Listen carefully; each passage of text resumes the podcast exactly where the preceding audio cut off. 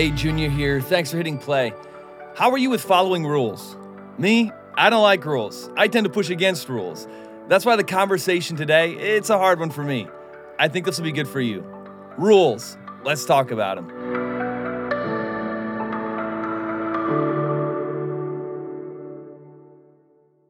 So to kick off the conversation today, I just got a question for you, and that is, how do you uh, how do you do with rules? Do with rules? So some of us are rule followers, some of us are not rule followers. A lot of times they marry each other. You see a lot of times in, in, in homes and families. I had a bit of a flashback uh, this past week. I was invited to speak at my college's chapel, and it was really fun. It was, it was fun to go back. I hated chapel as a student. I always tried to skip, so it was just kind of weird to um, be up there. But I'll tell you though, the people that I never got along with in, in college were the uh, public safety officers. You know, the guys with the plastic badges. I just didn't do well with them. Um, I was constantly getting yelled at for just breaking some obscure, unnecessary rule. And plus, they had like, they had like a chip on their shoulder. You know, respect my authority. It was like those those type of people. And so, so no joke. I, I walk onto campus um, last last week. First person to greet me was, of course, a public safety officer. Chewed me out for breaking some rule. I hadn't been on campus for more than two minutes, and I'm getting chewed out. Like, it's good to know things haven't changed around here, buddy. Like, picked up where we left off, Paul Blart. And and to be candid with you, it, it did leave a, a, bad taste in, in, my mouth. You know, back on campus, enjoying the old stomping grounds, and you know, just smacked across the face with, with some ridiculous rule. Not even so much as like a hello, welcome, glad to have you here. I wonder how many people don't go to church because they're expecting to experience that. But same thing's gonna happen. I'm gonna walk in and they're gonna notice I don't have a ring on my finger anymore. Once they once they get to know me, they'll find out that my kid is older than my marriage. I haven't been to confessional. I don't want to see the priest. I haven't been to church in how many years? You know, surely public safety is going to throw me out. I, I don't even know the church dress code. What if they see me not put anything in the offering bucket? Like, I don't want to go back. I'm sure I'll unintentionally break some rule right when I walk in. It's a big barrier. Maybe that's a, that was a barrier that you had to get over to come in here. I mean, seriously, there, there's a, a, a, lot of people struggle with, with God. This is a lot of people just struggle with God in general. And I think there's a lot of our struggle with God as churchgoers, there's a lot of our struggle with God. It's just, he's got a lot of rules.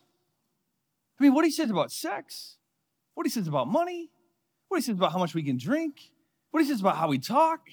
There's just a lot of rules. And so what happens is our response to seeing God is like, he's got all these rules. Our response to that falls on this really weird spectrum.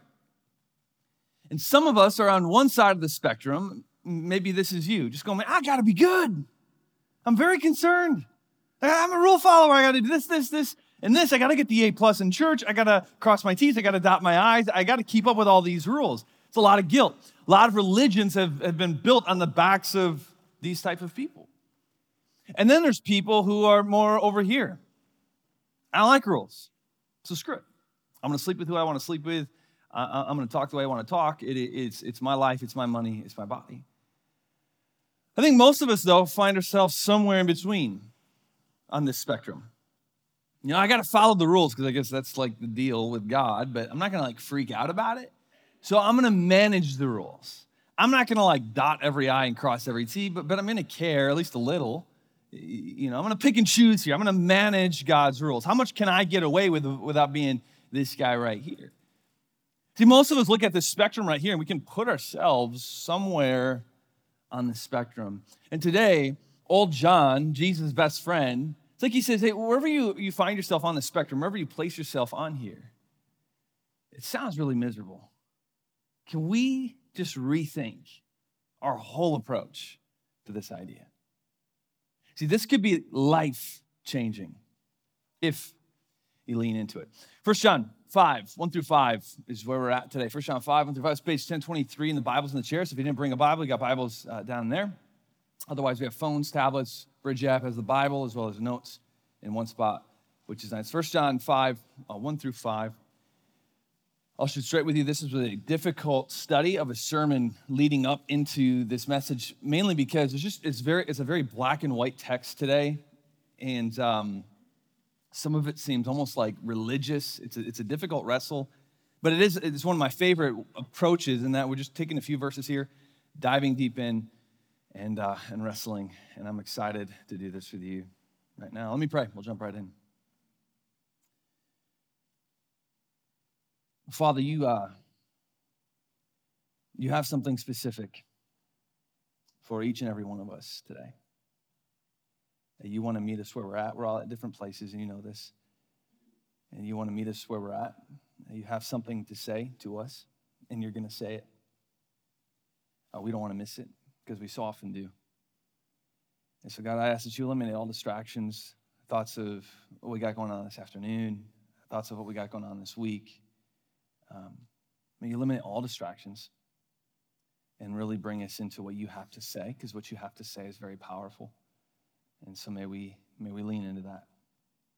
Pray this in Jesus' name. Amen. The, uh, the parchment shakes a bit as he slides it to his left.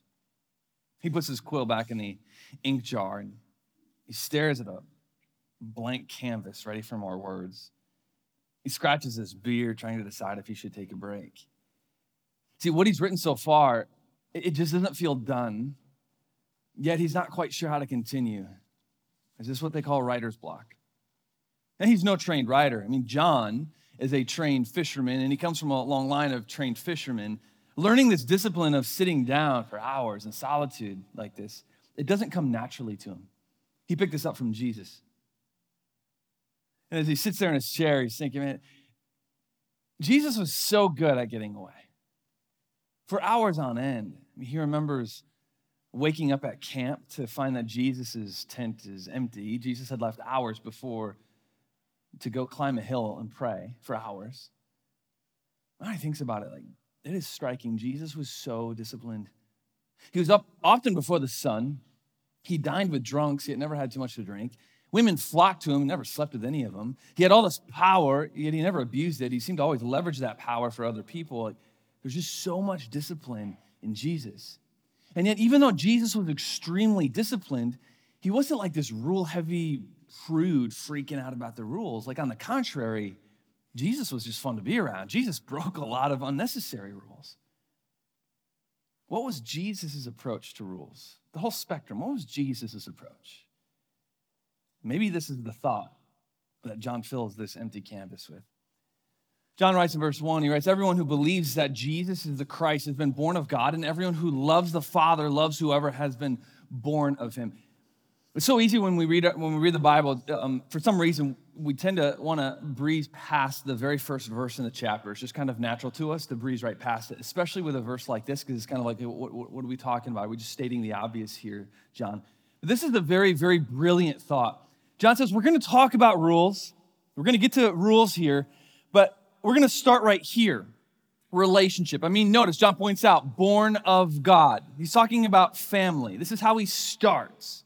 See, first and foremost, and maybe you know this, but you just need the reminder first and foremost, more than rules for you, God wants a relationship with you.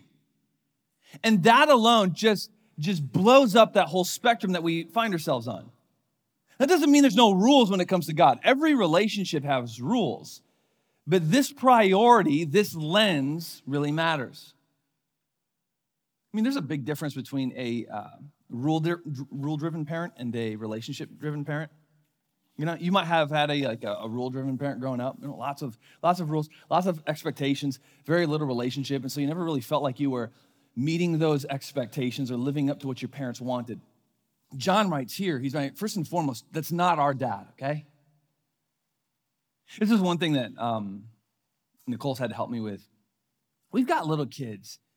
And the thing with little kids is, is they're, they're messy and, and sticky, and, and, they'll come up and they'll give you a hug, you know, which is so sweet. But, but after they run off, your clothes are like all sticky and, and, and chocolatey. And the goldfish crackers. Can I just say, I hate goldfish. We got to find a way to like cancel goldfish crackers. I clean uh, Nicole's vehicle uh, every few weeks, and she's very clean. So, like the front seats, great. Get in the back, different story. Girls in the back, not so much clean. Like all those dang orange crumbs all over the place from the stupid goldfish crackers. Then you have like leftover uh, sucker sticks, you know, and the, in the cup holders. Oh, cuts me deep. so a few years ago, uh, every time I would clean the car in the driveway, I would come into the house, and first words out of my mouth were, "All right, new rule: no more dang goldfish. New rule: no more suckers. New rule: keep your grubby little fingers off the glass." You go up to their, you know, playroom to help them clean up their playrooms. Like, new rule: Barbie shoes stay super glued on the Barbie foot because I'm sick of trying to find its match, girls.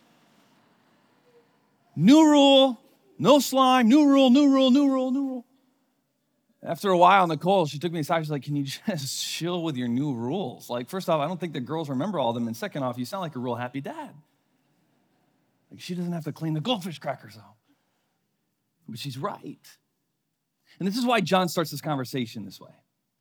We don't have a dad up in the sky shouting, New rule, new rule, rule, rule, rule, rule. No, we have a dad saying, Relationship, that's what I want. I want a relationship, relationship. And that makes all the difference as we approach God.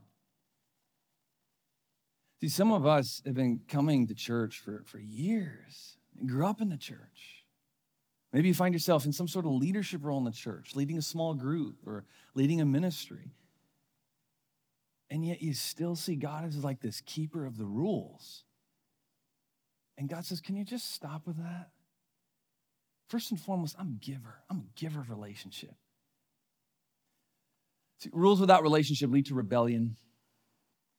And so often, uh, we, we uh, parents in here, we, we really want to train our kids well, right? We have the right intentions. We, I, I, want my kids to be successful. I want my kids to love God. I want them to lead healthy lives. And we can think that's going to be done through a lot of rules. Maybe. Or those of us who lead an office or we lead a team or lead a staff, we can think the same thing. You know, a good working office is going to have this rule, this rule, this rule, this rule, and this rule, and they're being clearly defined. Okay, maybe. But without the relationship, there's no motivation to follow said rules. They're just cold, hard rules inviting rebellion. It's the relationship that drives obedience. When I was in high school, I was hanging out with some classmates of mine you know, we attended a, an extremely strict school. And my buddies, they came from extremely strict families. One of those families where it's like lots of rules, very little relationship. We were hanging out, we were talking about the idea of uh, sneaking out and going to an Eminem concert and then to a party afterwards. So, not the place we should be. And uh, so we're going back and forth, and like, I'm on the fence about this. And, and my buddy asked, he's like, all right, we got to make the decision. Are you in? And I was like, no, like, oh, what? You actually like the rule your parents have about that? It's like, no, I hate the rule, but I like the relationship. Like, I enjoy my parents. I have fun with them. I love laughing with them. I love that we can talk about anything. I don't want to throw that away for some 45 minute concert. I don't have a problem breaking the rule. I hate the rule, but I do care about hurting the relationship. This is the point that John is making here. He's saying, We have a dad who wants that relationship. He's relational driven. He first and foremost is concerned about being close with you and enjoying you and you enjoying him. That matters most to him. That's why, that's why Jesus lived an extremely disciplined life. He took some rules very seriously. I mean, a lot of times we like to think of Jesus as being like this, you know, like love spreading hippie. And in some ways, yeah, I, I guess he spread love. But if you were to go to listen to Jesus teach, he was strict. I mean, Jesus had a very strict view of marriage he had a very strict view of divorce. I mean, there's been there were times in his sermons where most of the crowd, a high percentage of the crowd, would just walk off, walk away. He had a strict view of love. He had a strict view of giving. Jesus was strict, but more than that, he was very relational. And so people would would would go to his sermons and they would leave going, "Geez, that guy's strict." But I like him. I may not like his rules, but I like the relationship that he's offering me. John starts us off in a brilliant way in verse 1. Says, We're going to talk about rules in verse 2, 3, 4, 5. But first, let me remind you of the relationship, the motivation to follow the rules that we're going to talk about. I mean, we could just end with that, couldn't we? Some of our homes, some of our leadership, some of our offices, it would just look drastically different if we applied this verse. We're going to be relational driven. We're going to have rules. We're going to be serious about the rules, but we're going to lead with a relationship and we're going to focus on the relationship because without that, there's no motivation to follow some cold hard rules. Just leads to rebellion. Only 1%. We got to keep going. By this, we know that we love the children of God and we love and obey his commandments. So, for the last few chapters, if you've been with us in the series, uh, John has been repeating this, this theme. He's saying, you're, you're not of God if you don't love the people of God. You're not of God if you don't love the people of God. You're not of God if you don't love the people of God. Now he's building on this. He's saying, here's how you know you love the people of God. You love God, keep his rules. Why is that connected? Like, I prove that I love you by doing what God says, kind of seems ridiculous to me. Uh, one thing that Nicole and I are, working on with our girls is, uh, is manners at the dinner table. And, and the most difficult one is our, our four year old because she's four and she doesn't shut up and she's, she's fearless and she'll do anything to make her sisters laugh and win her sister's approval. And so the other night, we, we were attempting to have like a, a nice civilized dinner. Uh, shame on us when Reese, she, she stood up on her chair. It's breaking the rule. You can't stand up on your chair. And then she knocks her cup over and spills her drink on the food. So her failure to follow the rule, gotta stay, keep your butt in the chair, her failure to follow that rule ruined dinner for the rest of the family. John is saying it works like this in God's family too. Our decisions, your decisions that you make this week and that you will make this week, whether they're financial decisions or drinking decisions or sex decisions or leadership decisions or parenting decisions, they don't just affect you, they, they actually affect the others at the table as well. Now, we don't like to think that way because we're so individualistic. At least I am. I like to think, you know, I got my relationship with God, you got your relationship with God, so you do your thing, I do my thing, we'll get along. It's kind of like libertarian theology right there. And John would say, yeah, it sounds great in theory. Problem with that, it's just not reality. So a decision to gossip doesn't just affect you, that spreads through the table like a disease. It divides us at the table. A decision to be selfish keeps the table from being able to do more. It hurts the table. A decision to be negative kills the mood at the table. A decision to have an affair puts a black eye on the table. A decision to not submit, it hurts the rest of the table. See, our decisions, every decision we have, and we don't think this way when, when we're actually like being tempted, but our decisions impact way more people than we like to think. I like putting it this way I, I, I know a guy who um, started a ministry, and it was just him. He was working out of his garage. And then he's able to hire some staff. And then he's able to hire some more staff and some more staff. It actually became quite this big organization, like hundreds of staff, this global ministry. And he would have this annual picnic with his staff. And at one of these uh, annual picnics, his son was walking into the picnic with him, and his son had said to him, he said, Dad, it's, it's pretty crazy. It used to just be you in your garage. Now, like, look at this. Like, the whole park is just filled with people. And his dad said back, I love this. His dad said, Yeah, it's really cool. It's also a lot of responsibility on us because if we screw up, like, let's say you drink too much at this picnic and you drive off, and tomorrow's headline is you drinking and driving all these families that you see have in front right now, their livelihoods would be put into jeopardy because of your decision. The kids running around and playing a game over here, they depend on us to live above reproach and by the rules. Otherwise, it affects what's on their dinner table. What we do, our decisions affect others at the table. That's a very healthy and heavy weight. And John is putting us putting that on us here. It's the same with you and with me. The decisions we make, the places we go, the words that come out of our mouth, how we handle our anger, how we do relationships, it affects us at the table. John, John's saying right here, super obvious point, but point number one, John's saying it, so it's the point. Obey God's rules. Just obey God's rules. Obey God's rules. I know this is like elementary. It's like, Junior, you should be in Bridge Kids downstairs right now. You know, O B E Y, obey always. I, I get it. I get it. But at the same time, how many of us, come on, come on, how many of us spend more time finding ways around rules than actually living them out? How many of us find more time talking about excusing why we don't keep a rule instead of just trying to do it? See, John is shooting straight, saying you can't say you love God if you're more focused on finding ways around what he says. Why don't you just do it? So I don't like junior, this seems so elementary. Why are we talking about it? Because we suck at it. in all seriousness, do you feel this, this healthy responsibility to God, before God, and to his church to do the right thing at every turn, no matter the feelings, no matter the difficulty, to care about, to know, and to obey God's rules? When we don't, what are we communicating? Well, John tells us what we're communicating in the next verse. For this is the love of God that we keep his commandments. It's a difficult translation. Essentially, John simply writes, You want to tell God that you love him, just do what he says. So Jesus, that's what Jesus, if you, uh, if you read the Bridge Reading Program, we read this yesterday when Jesus said, if you love me, keep my commandments. If you don't show me you love me, just keep my commandments. growing up, there was, uh, there was a woman at our, at our church, not this church, up in Wisconsin where I grew up. Uh, she had this, uh, she had this reputation for being the, the church gossip.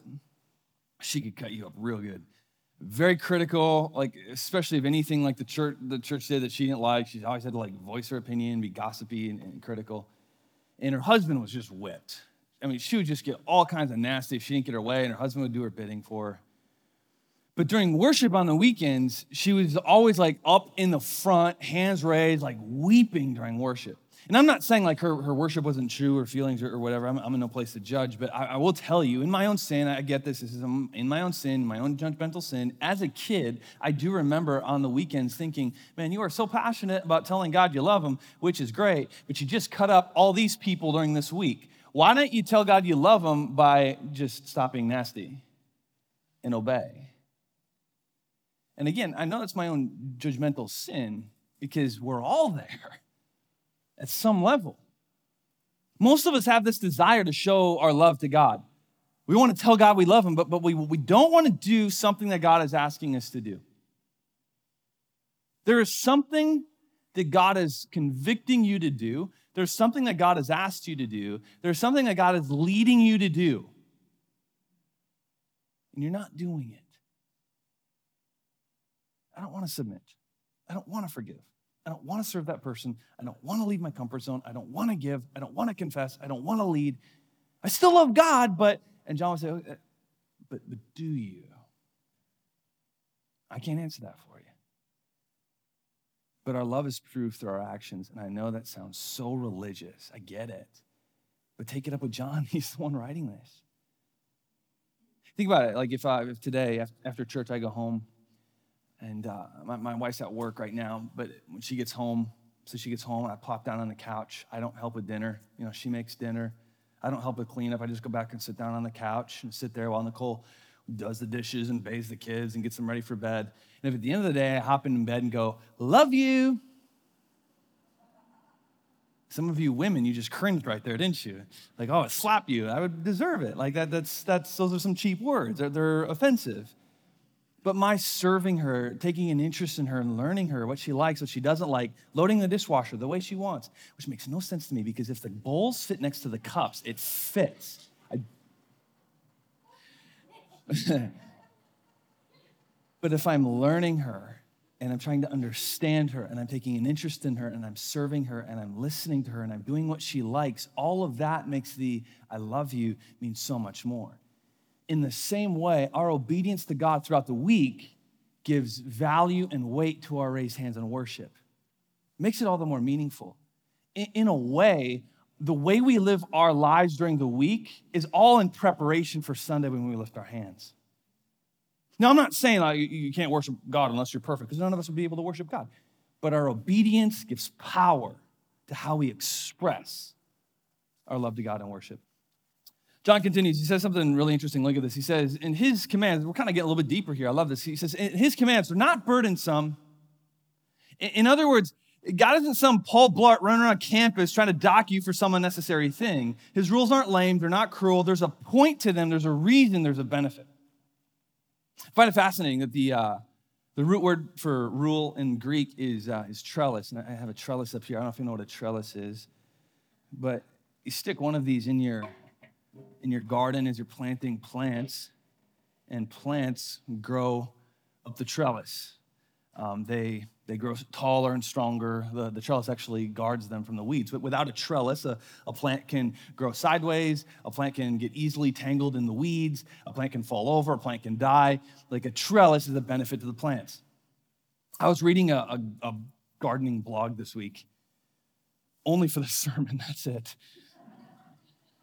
but the gardening blog it talked about how plants they actually they grow they grow like up to three to four times taller if they're next to a trellis if they embrace the trellis. A plant lives far longer if it embraces the trellis and plants that are supposed to bud or, or uh, produce fruit produce like way more fruit way way more budding if they embrace the trellis. This is what john is getting at in this verse. He's saying god's rules are a trellis. Now i get it. I get it. If you grew up religious, you might say, yeah, but it seems like God's rules are like a cage, this trellis. Yeah, Many people have taken the trellis and made it into a cage. This is why Jesus battled the legalists over and over and over. They, they took the trellis and they made it into a cage to hold people captive. It's kind of like observing the Sabbath. You know, we talk about this a lot, but, but there are, there's a huge benefit to observing the Sabbath. Data backs this up. You are far more productive, you are far more creative, you are far more efficient. There's far more um, camaraderie, so to speak, in the family if you take one day a week to rest and worship. That's a trellis in Scripture. That helps you grow as a person, as a family, as a household. Now, the religious leaders during Jesus' time, they, they took the trellis and they made it into a cage and they ran around like public safety officers counting everybody's steps. You know, you can't step that more than that many steps. Well, that's a cage.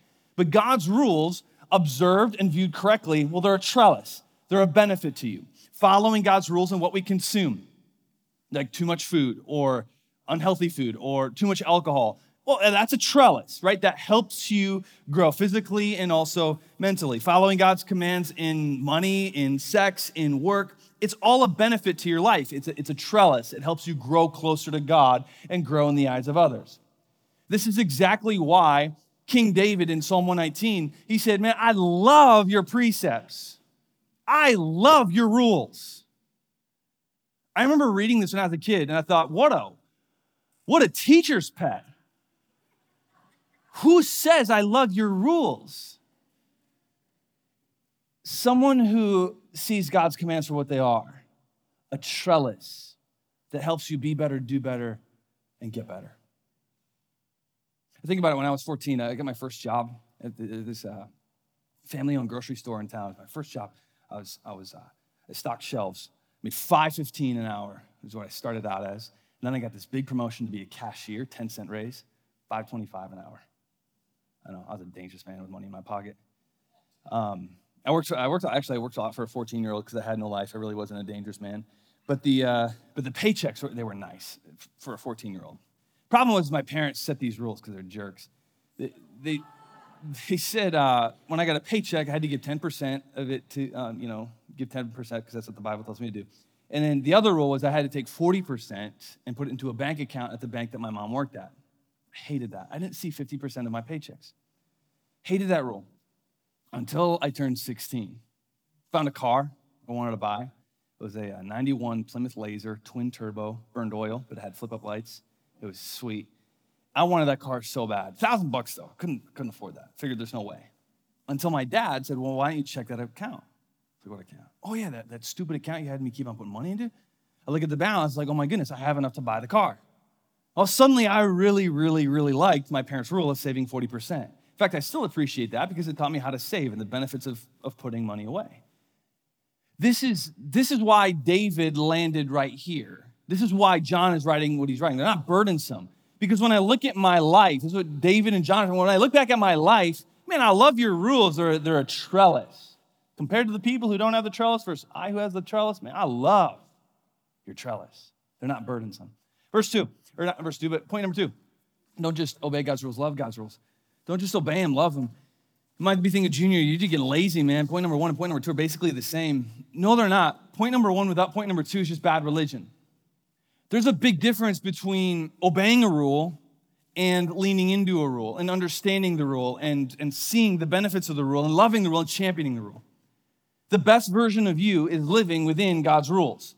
It is to your strength, it is to your health, it is to your advantage, it is to your success to lean in and embrace the trellis. It's a trellis. It's not a cage, it's there for your benefit to be better, stronger, healthier, and move in the right direction. So, having said all that, can you honestly say, can you honestly say what David said earlier? Can you say what John is saying here? Man, they're not burdensome. I love God's rules. I love God's rules. Or are they something you manage downplay. I want to talk about, I want to talk about God's his rule keeper, kind of embarrassed about that. Find ways around his rules, ignore his rules. And God says, hey, I don't want you to just obey him. I want you to love him. I want you to embrace the trellis and love the rules. Verse 4 For everyone who has been born of God overcomes the world, and this is the victory that has overcome the world, our faith. I love this picture. This is so powerful. To lean in to the trellis, overcome the world, grow above it. The plants that embrace the trellis end up growing above the weeds. They're taller, they're stronger, they live longer. It's the same with a person. A person who embraces God's trellis, what He's asked you to do, you lean into all of that. People like that end up growing above the weeds, the noise, and the chaos of this world. John's point, point number three is live above the world. I should have changed it. I should have changed it. Just enjoy the ride. Enjoy the ride. It's really what he's saying. He's saying, find the trellis, know the trellis, embrace the trellis, grow up the trellis, enjoy the ride up the trellis.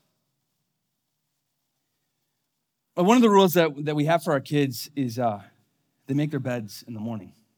It's just a Ziegler family rule. It might not be your rule in your house. That's fine. I'm judging you, but I wouldn't tell you that.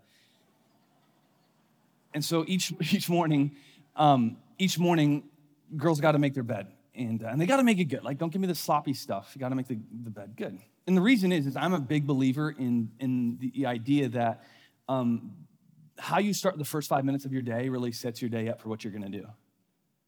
You ever experience this? Like you get up and you're just like scrolling on your phone, buying stuff on Amazon you don't need, eating an unhealthy breakfast. After like an hour, you're just like, I, I just honestly feel like total crap. And that, that snowballs your day into that. You know, you're gonna, now you're gonna make more unhealthy, time wasting decisions throughout the day. Whereas if the first thing you do is accomplish something, I'm gonna make my bed, okay, I'm gonna unload the dishwasher, like, okay, now, now we're attacking the morning and it sets the tone for the rest of the day. And so we have this bed making rule uh, the girls wake up, they accomplish the first thing well, make the bed, and that'll hopefully snowball their day.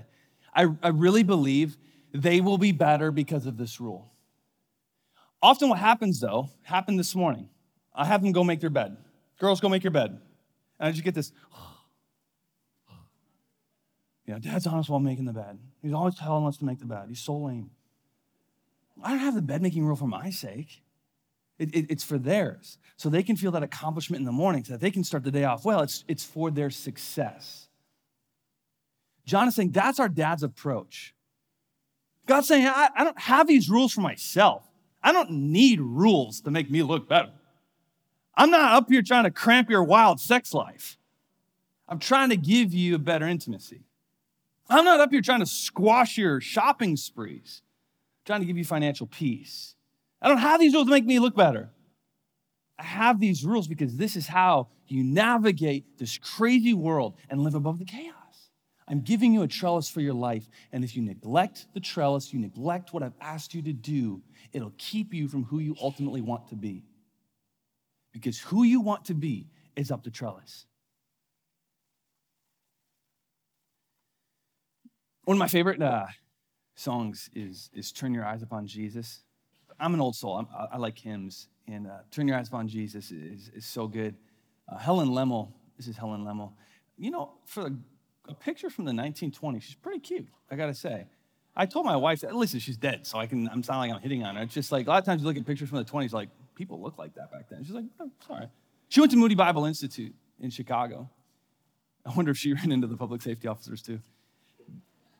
She, uh, she penned she penned the words to this song, and, uh, and one of my favorite lines from this song, it's a, it's, a, it's a line that just sticks in my head, and I just want to keep in my head.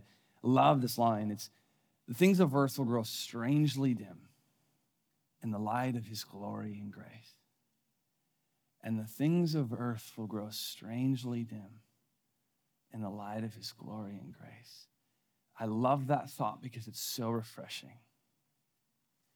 You ever find yourself wishing to care less about just what's around you. Oh, I wish I cared less about politics. Oh, I wish I cared less about the rat race.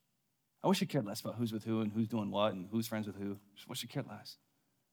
Ever find yourself saying that? I just, I just wish, I wish I cared less about it all.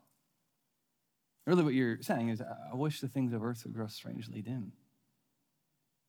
And, and John would say, well, that happens on the trellis that happens inside God's precepts. That as you grow and you gain strength, spiritual strength and mental strength, you get stronger and you get better and, you're going in the right direction. And suddenly, now you're above the chaos of this world. Your head is clear, your home life is healthier, and you have this sense of direction because you got a trellis now. And soon you find yourself above the craze of this world, transcending the, the chaos and competition and misery, further and further above it all, and closer and closer to the light of his glory and grace. And that doesn't just come through trying to obey all the rules or managing the rules. It comes from leaning into the relationship, embracing the trellis, loving the precepts, and enjoying the ride. So, Where are you at with all this? How are you doing with God's trellis? Are his, are his laws, what he says in Scripture, are they something that you just kind of manage? You pick and choose? You know, I'll do this, but no, oh, there's a little gray over here. Or do you see God's laws? I want to lean into those. I really want to lean into that. I think a lot of us really struggle to believe that the person you ultimately want to be, successful person, healthy person, is up to trellis, living by God's rules. I think we struggle to really accept that. And I get it. I'll tell you my struggle, and just in making this sermon is just like, Ryan's like, what do we do? Like the application is follow the rules. Like, yeah, all right, I guess that's the application. But then again, I mean, you boil it down. God is asking you to do something. He's been asking you to do something, and you're not doing it. There's something, right? And you know what it is. Came to mind earlier. There's that part of the trellis that you're not embracing. God has been convicting you of it.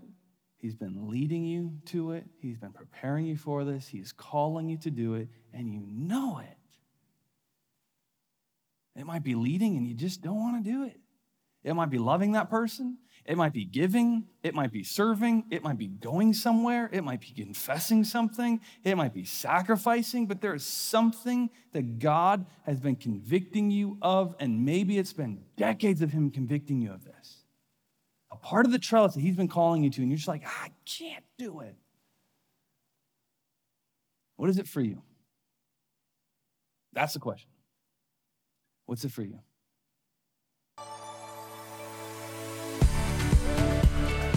Thanks again for listening. If you enjoyed the podcast, would you give it a share? It goes a long way. Also, don't forget to subscribe if you haven't yet. Hey, God has something for you today. Go after it. Blessings.